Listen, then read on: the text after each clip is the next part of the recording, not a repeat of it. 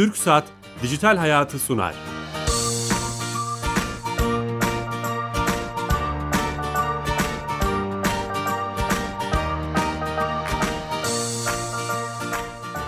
Dijital Hayat'a hoş geldiniz. Her cuma TRT Radyo 1 mikrofonlarında teknoloji, internet ve sosyal medyanın hayatımıza etkilerini konuşuyoruz. Konuşmaya da devam edeceğiz.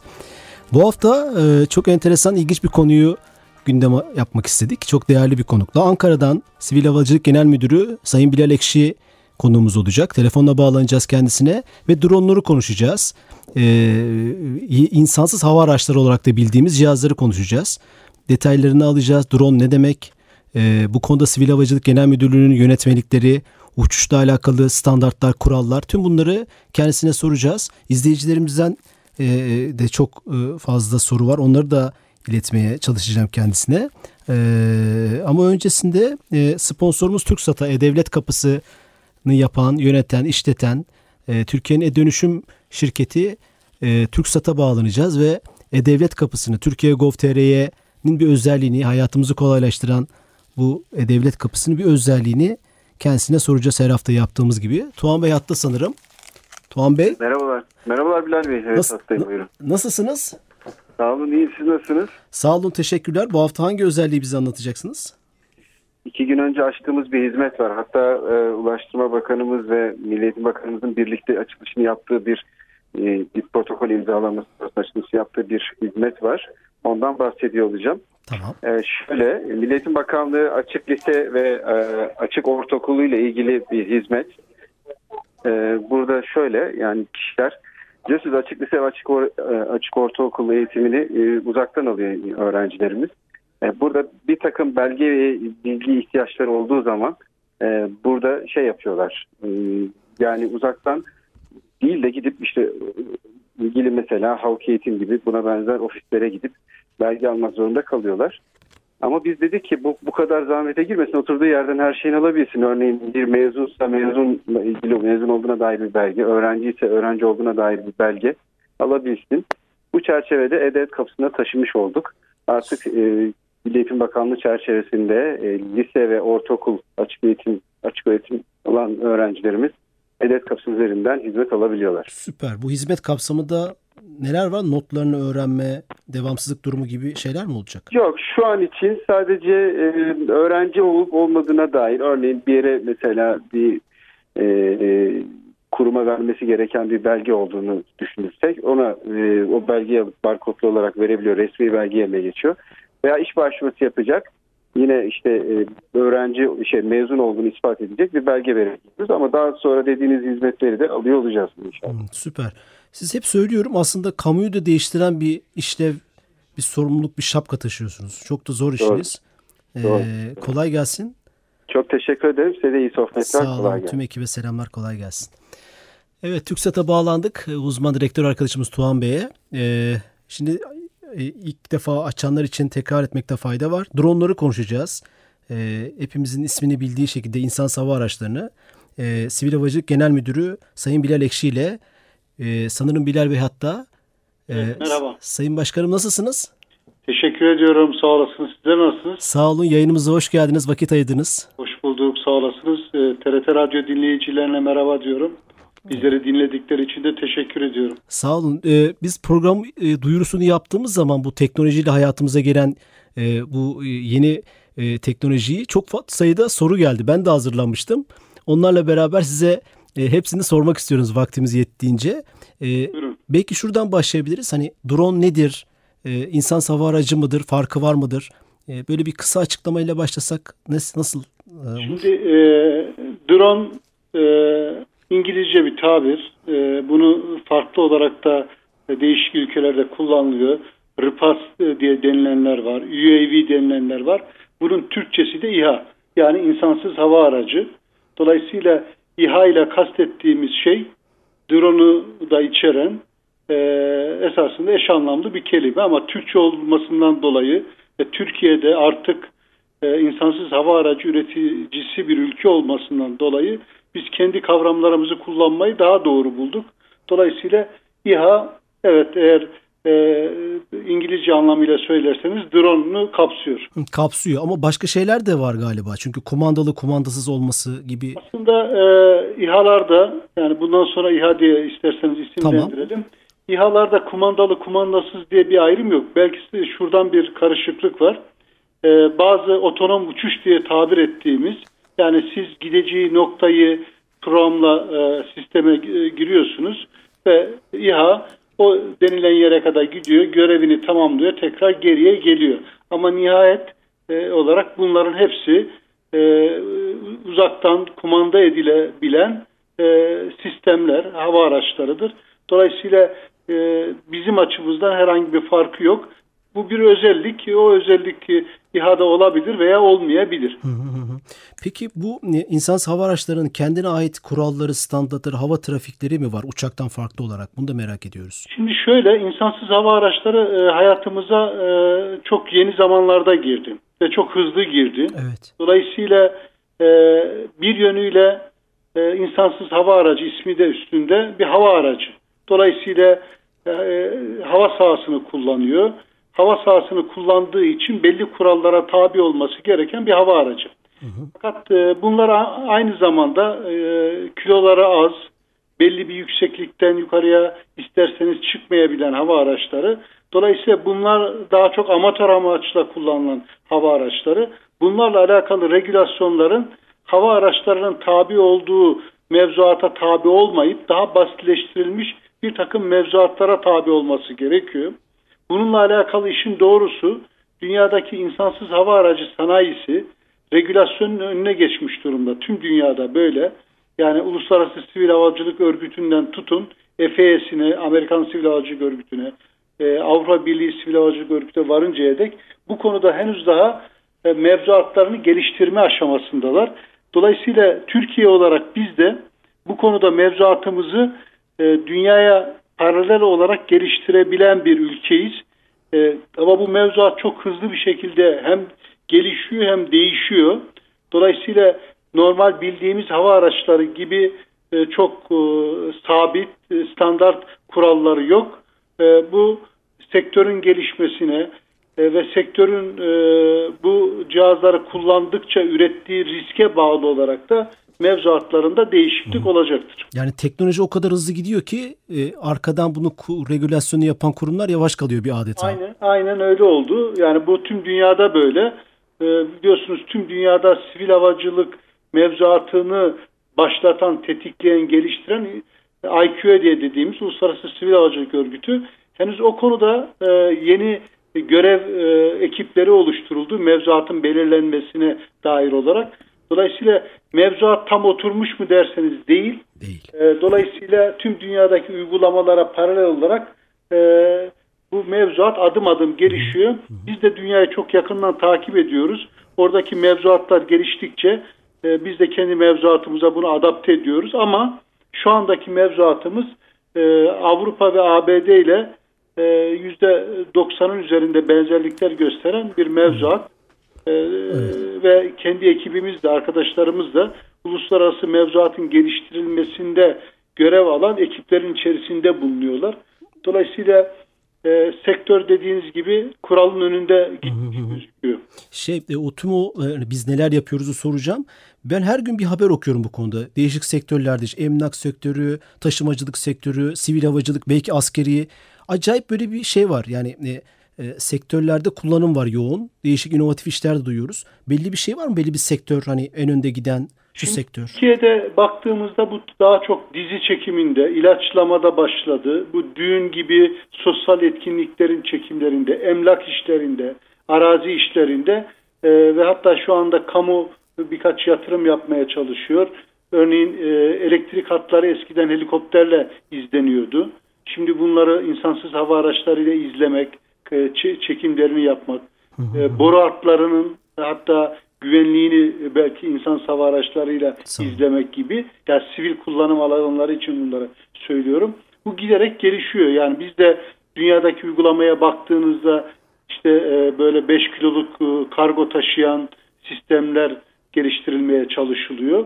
Çok hızlı bir şekilde bunun evrileceğini görüyoruz. Hatta vizyon olarak kargo uçaklarının ileride büyük devasa kargo uçaklarının dahi e, insansız e, şekilde olması tasarlanıyor. Evet. E, bunun e, sektör olarak ilerisinin çok açık olduğu gözüküyor. Hı hı. Çünkü e, örneğin şu anda bir ilaçlama yapmak için koskoca 2000 kiloluk helikopteri kaldırıp uçuracaksınız. Bunun bir maliyeti var. E, 20 kiloluk e, bir şeyle insansız hava aracıyla aynı işi yapabilirsiniz. Dolayısıyla maliyetler çok aşağıya gelmiş oluyor.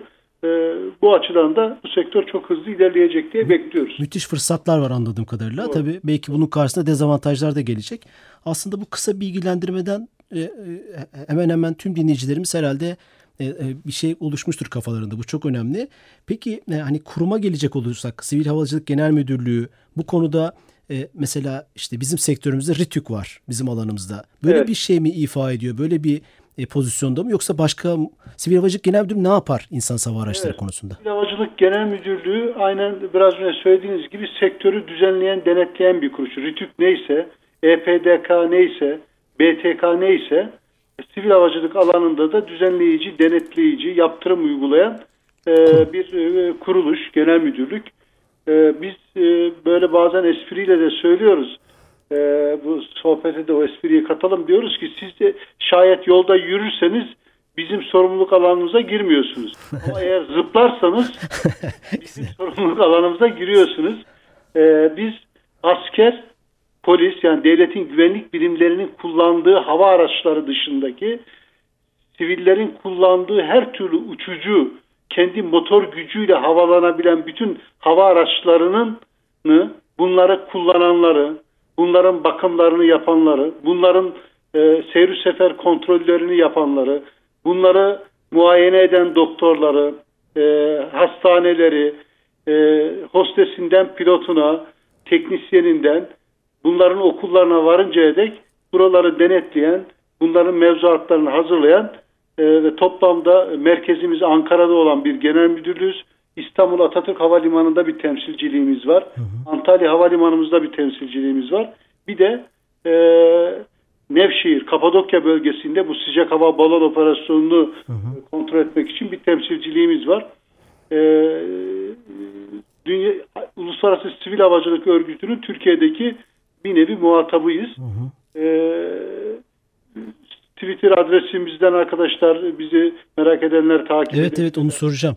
Peki evet, başkanım çok geniş olarak. çok geniş bir alan değil mi ya? 70 milyon işte nüfusumuz 70 küsür milyon. Herkes bir drone sahibi, insan hava aracı sahibi olabilir.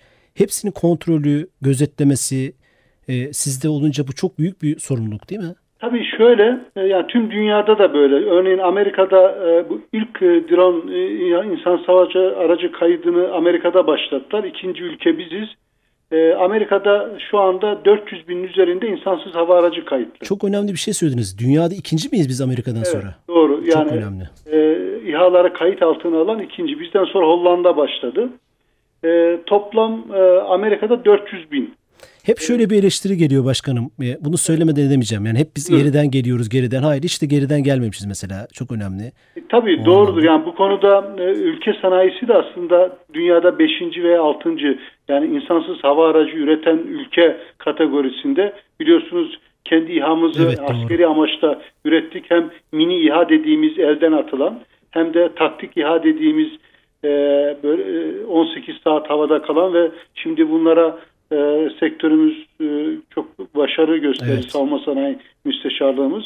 Kendi füzelerimizi taktık. Dolayısıyla Türkiye eski Türkiye değil. Yani ona her şeyi geriden yapıyor değiliz. Artık e, bazı şeyleri de biz e, zamanında yapıyoruz diye hep kendimize güvenmemiz gerekiyor. Teşekkür ediyoruz bu anlamda size o zaman. Ee, sağ olasınız. Yani be, belki bir rakam vermem gerekirse yani Amerika'da 400 bin İHA kayıtlı. E, biz de e, bugünkü rakamları arkadaşlardan aldım. E, 5850 hava yani insansız hava aracı sistemimizde kayıtlı. 7990 e, tane de kullanıcı kayıtlı. Pilot mu deniyor onlara başkanım? Bunlara pilot diyoruz. Yani bu arkadaşlarımız ileride inşallah pilot olurlar. O yüzden insansız hava aracı kullanılmasını da teşvik ediyoruz biz sivil havacılık olarak. Çünkü bu bir amatör ruh. Ee, evet. Bunu kullana kullana özellikle e, gençler pilot olma aşkı olabilirler. Bu e, kullanıcıların hava aracından fazla olmasının sebebi örneğin ailede biz 3 kişi kullanıyoruz ama bir tane hava aracımız var.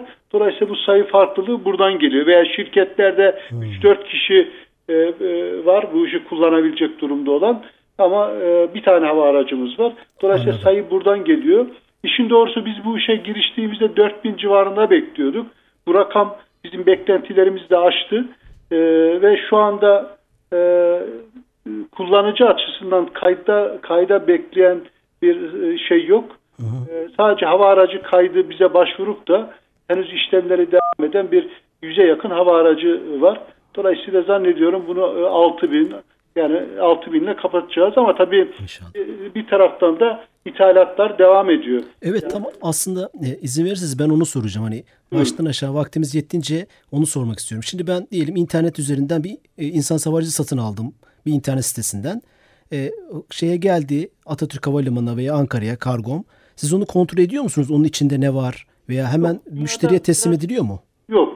Şöyle söyleyeyim. E, dünyada hiçbir zaman bütün kargolar, bütün e, yükler, bagajlarınız %100 kontrol edilmez. Bu sizin bildirim zorunluluğunuz vardır. Bildirmezseniz kabahat işlemiş olursunuz. Duruma göre suç işlemiş olursunuz.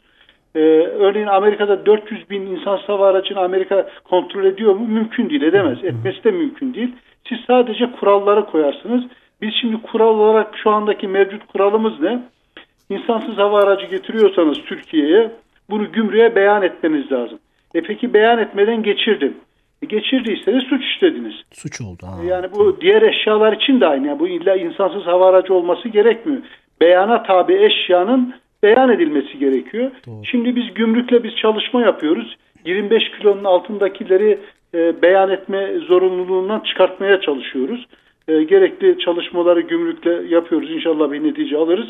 Ama her halükarda 25 kilonun üzerisi zaten e, belli bir ağırlık olduğu için de bize bizden onay alınması gerekiyor. 25 neden 25 kilo başkanım?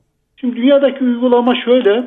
E, bunlar değerlendirilirken e, şu andaki risk analizlerine göre 25 kilonun altındaki bir insansız hava aracının e, üreteceği riskle yani bir uçağa çarpması, bir yere çarpmasının üreteceği riskle 25 kilonun üzerindekilerde e, bir farklılaşma olduğu görüldüğü için sınırı burada koydular. Yani bu 18'de de konulabilirdi, 20-30'da da konulabilirdi. Ama şu andaki risk değerlendirmesinde 25 kilo bir e, e, bir kategorizasyon değişikliği için e, görüldü. Hı hı. Ama bu risk dediğim gibi risk çalışmaları halen devam ediyor. Hı hı. 25 kilonun altındakileri biz genelde amatör kullanım için ticari de kullansa yani amatör kategoride değerlendirdiğimiz için diyoruz ki kullanmadan önce bu önemli. Kullanmadan önce bizim sistemimize bunu kaydettirmen gerekiyor. Nasıl kaydettireceksin? Çok kolay. Ee, kendi bilgisayarınızdan İHA SAGM Gov.tr adresine girdiğinizde tamam. önce kendinizi kaydettiriyorsunuz. Ben bir İHA kullanıcısıyım. Pilotum bir anlamda. Pilot evet. İHA pilotu olmak istiyorum diye. Oradaki formu tamamen dolduruyorsunuz. Ee, bize gönderiyoruz. Yani sistem üzerinden elektronik olarak bizim önümüze düşüyor. Arkadaşlarımız onu inceliyor. Ee, gerekli güvenlik soruşturmalarını arka planda yapıyorlar. Eğer uygunsa size evet sen pilot İHA kullanıcısın diye e, sistemden onaylıyor ve size bir lisans numarası veriliyor. Tam burada bir şey sorabilir miyim? Bir soru gelmiş. Hani sıcağı sıcağına. Çok uzun zamandır bekliyorum. Nasıl onay alacağım diye böyle bir şey gelmiş. Öyle uzun Şu anda o süre... bana e, verilen bilgi e, kullanıcı sisteminde bekleyen yok. Eğer arkadaşımız e, bu beklen ben bekliyorum diyorsa lütfen Twitter'dan bize ismini ve bu e, radyo ile alakalı referansını da tutarak şey yapsın. Tamam. Ben hemen arkadaşlara göndereyim bir baksın. Şu anda bizim sistemimizde e, kullanıcı düzeyinde bekleyen yok diye bugün bir saat önce aldığım bilgi bu. Tamam buradan o kullanımızı Erol Kan isimli kullanımızı duyurmuş olalım. Tweet, evet tweet ederek açsın hangi tarihte başvurdu hemen baktıralım ona. Tamam. Ama e, insansız hava aracında bir yüze yakın bir ekleme var. E, onları da arkadaşlarımız inşallah en yakın e, zamanda e, halledecekler. Süper. Önce pilot lisansınızı aldığınız bir bilgisayardan size bir numara veriliyor. E, bu sayfayı çıktı olarak yanınızda bulundurmanızı tercih ediyoruz. Niye? Yarın herhangi bir güvenlik görevlisi size sorduğunda o sayfayı gösterebilirsiniz. Çünkü güvenlik birimleri bizim sistemle e, entegre olabiliyorlar. Dolayısıyla oradan sorgulayabiliyorlar. Bir ehliyet gibi aslında değil mi? Bir ehliyet gibi aynen öyle. Daha sonra hava aracınızı kaydettiriyorsunuz. Hava aracınızın resmini, özelliklerini vesaire yine web üzerinden, internet üzerinden giriyorsunuz. Daha sonra o onaylanıyor. Onaylandığı zaman hava, hava aracınıza bir plaka numarası veriliyor. Plakası oluyor. Sistem otomatik olarak veriyor.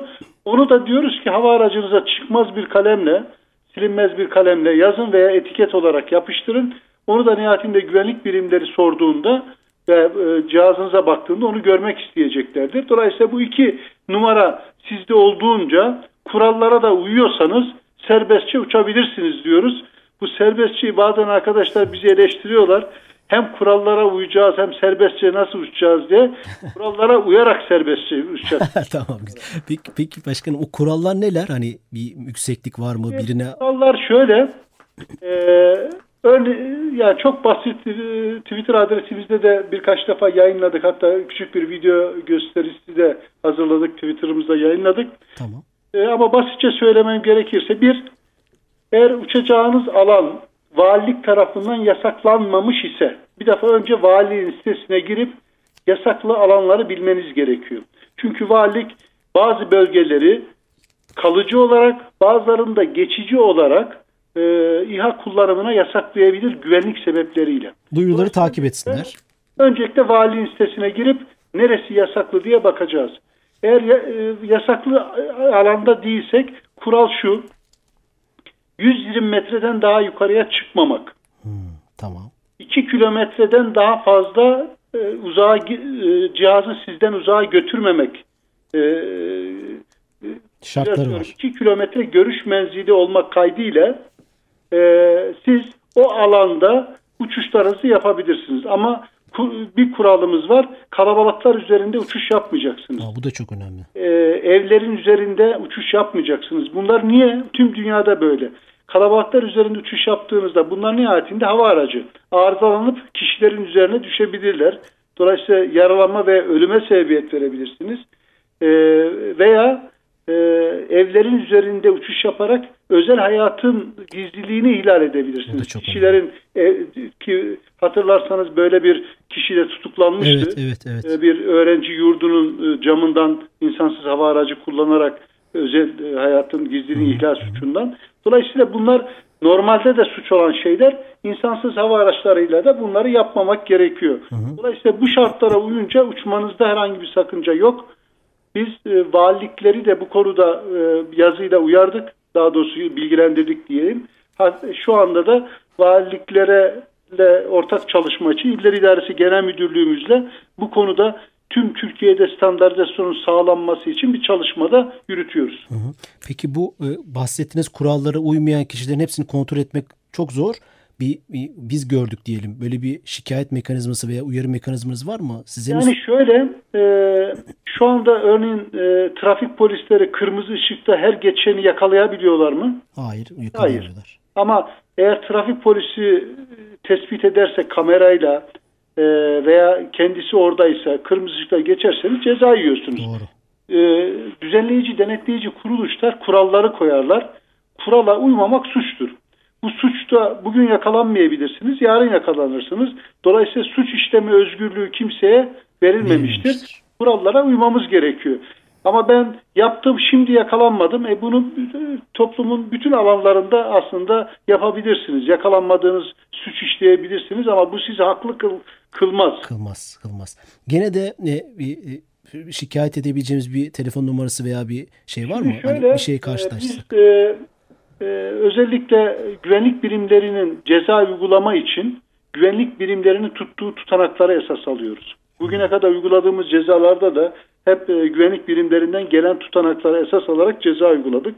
Dolayısıyla vatandaşların bize şikayet etmesini yerine güvenlik birimlerine şikayet etmesinin daha doğru olacağını inanıyoruz. Çünkü bizim tüm Türkiye'nin her bir ilçesinde, her bir mezrasında e, bir temsilciliğimiz, bir arkadaşımız yok e, bununla alakalı e, önlemleri alan ve bunu bir güvenlik riski olarak gören güvenlik birimlerimiz var. Dolayısıyla herhangi bir e, şikayet var ise bunu normal herhangi bir suç işlendiğinde nasıl e, polise veya jandarmaya şikayet ediyorsak benzer şekilde polise veya jandarmaya şikayet edilmesi lazım. Onların tespitleri doğrultusunda zaten eğer e, savcılıkla alakalı bir suçsa savcılığa e, gönderiyorlar. Yok para cezasıyla alakalı bir konuysa bize tutarak tutup gönderiyorlar. Biz onun üzerine para cezası işlemi yapıyoruz. Sizin daha çok o zaman standartları belirleme, bu işin nasıl olacağına dair bir yol haritası çizme daha çok sorumluluğunuz var gibi. İnsansız hava araçlarıyla alakalı evet böyle ve uymayanlara da tespit halinde de ceza uyguluyoruz. Tabi havacılığın diğer bölümlerinde yani örneğin Türk Hava Yolları'nı biz gidip bizzat denetliyoruz veya diğer hava yollarımızı bizzat gidip denetliyoruz. Bakım yapılan kuruluşları bizzat denetliyoruz. Ama tabii onları da her gün denetlemiyoruz. E, çünkü dünyada da böyle bir uygulama yok. Bizim periyodik denetlemelerimiz var veya eğer bir risk görüyorsak habersiz denetlemelerimiz var. Yoksa her olayı biz gidip bizden onaylı olarak geçme dünyada böyle bir şey yok. Şöyle düşünün dünyada 27 bin tane uçak var hiçbir ülkenin sivil havacılığı e, her gün yapılan binlerce operasyonu kontrol etmesi mümkün, mümkün değil. Sistem kurulur. Siz sistemi kurdurursunuz. O sisteme göre işlem yapılmasını garanti altına almaya çalışırsınız. Kuralları belirirsiniz. Cezalar bellidir. Sanırım e, izinsiz kayıt yaptırılmayana 17 bin lira cezanız var. Onları okumuştum. O da, onu da şöyle açıklayayım. E, haklı olarak insan hava aracı kullanıcı arkadaşlar diyorlar ki ya e, hava aracının maliyeti 3 bin lira, 4 bin lira veya 5 bin lira. E, siz 17 bin lira ceza veriyorsunuz. Aslında e, tabii yaz, biz 17 bin liraya kadar ceza uygulayacağımızı söyledik. Yani kanunun bize verdiği üst limit 17.700 lira. Hı hı. E, 1000 liradan 17.700 liraya kadar ceza uygulayabiliyoruz. Biz e, üstünü söyledik ki yarın böyle bir ceza alan arkadaşımız olursa ya bu kadar fazla olduğunu bilseydim yapmazdım demesin diye dedik. Yoksa şu ana kadar uyguladığımız iki e, insan savarıcı kullanıcısına bine, biner lira ceza uyguladık. Niye e, kanun bu farklı koymuş yani bin liradan 17 bin liraya kadar? Yapılan kusurun e, kabahatin büyüklüğüne göre. Örneğin siz insansız hava aracınızı gidip e, cezaevi üzerinde kullandıysanız burada başka bir kasıt vardır o zaman cezanız elbette yüksek olacak. Ama siz yanlışlıkla e, bu işte 2 kilometre görüş menzili olacaktı da 1 kilometre vardı. Siz de yanıldınız, kullandınız. E bize de tutanakla bu geldiyse elbette size 17 bin lira ceza vermeyiz. Yani burada e, bir iyi niyet var, öbüründe kötü niyet var. Doğru. Dolayısıyla arkadaşlarımız e, her bir olayın durumuna bağlı olarak bu e, ceza miktarını belirliyorlar ki kanun o şekilde bize yetki vermiş. Size bir alan açmış evet. evet. Şimdi çok o kadar çok soru var ki ama vaktimiz bitti. Son bir dakikada sizin kişisel olarak bu konu endişe verici bir şey mi, umut verici bir şey mi? Bu dronların bu hızla gelişmesi. Sizin kişisel merakınız. Sivil havacılık açısından umut verici bir şey. Hem amatör ruhu geliştirmesi açısından, insanların havacılığı sevmesi açısından güzel bir şey. Ama her güzel şeyin kötü kullanımı da vardır. Yani bunun maalesef terörist amaçlarla kullanılma riski de vardır ve dünyada bununla alakalı maalesef olaylar da var. E, istihbaratlar da var. Dolayısıyla biz diyoruz ki sen iyi niyetli kullanıcı isen, sen iyi bir vatandaş isen kurallara uy, ne sen sıkıntı çek ne biz sıkıntı çekelim. Çok güzel. E, o yüzden e, lütfen diyoruz e, kaydol güvenli uç. Eyvallah. Lütfen kurallara uy güvenli uç. Kuralsız hiçbir toplum yoktur. Kuralsız hiçbir sivil havacılık faaliyeti de yoktur. Hı hı. Bazen arkadaşlarımız böyle Twitter'dan hesap açıyorlar. Hobime dokunma. İnanın hobinize dokunmuyoruz. Hobiniz daha fazla gelişsin diye gayret ediyoruz. Ama lütfen kurallara uyun. Kötü amaçlı kullananlar kurallara uymazlar. Kurallara uymayanlar kötü amaçlıdırlar.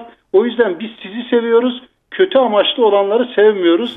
Kuralımız da bunun için vardır. O yüzden e, biz bu sistemin gelişmesi için gayret sarf ediyoruz. Bunu arkadaşlarımız inansınlar. Bir de eksik olduğumuz bir şey kuralları okumuyoruz. Lütfen İHA talimatımızı bu kullanıcılarımız muhakkak surette okusunlar lütfen. Bir de çok aktif Twitter'ı kullanıyorsunuz. Ben gördüm yani Sivil Havacılık Genel Müdürlüğü. Bu anlamda da tebrik ediyorum. Ee... Arkadaşlarımız o işleri yani e, aman bilgi aktaralım e, diyenlere diye bu gayret içerisindeler. O yüzden de biz o teşekkürümüzü onlara iletmiş olalım. Tamam. Çok teşekkürler başkanım. Zaman ayırdınız, vakit ayırdınız. Soruları işlendikçe cevapladınız. Sağ olun, var olun. Sağ olun. Evet. Evet Sivil Havacılık Genel Müdürümüz Bilal Ekşi ile dronları e, onun tabiriyle veya kullanmamızı istediği tabiriyle insansız hava araçlarını konuştuk. E, tüm bu programın kaydını Dijital Hayat TV YouTube kayıt e, hesabımızda bulabilirsiniz. Geçmiş programlarımız gibi. İyi hafta sonları, hoşçakalın. Haftaya yeni konu ve konuklarla buluşmak üzere.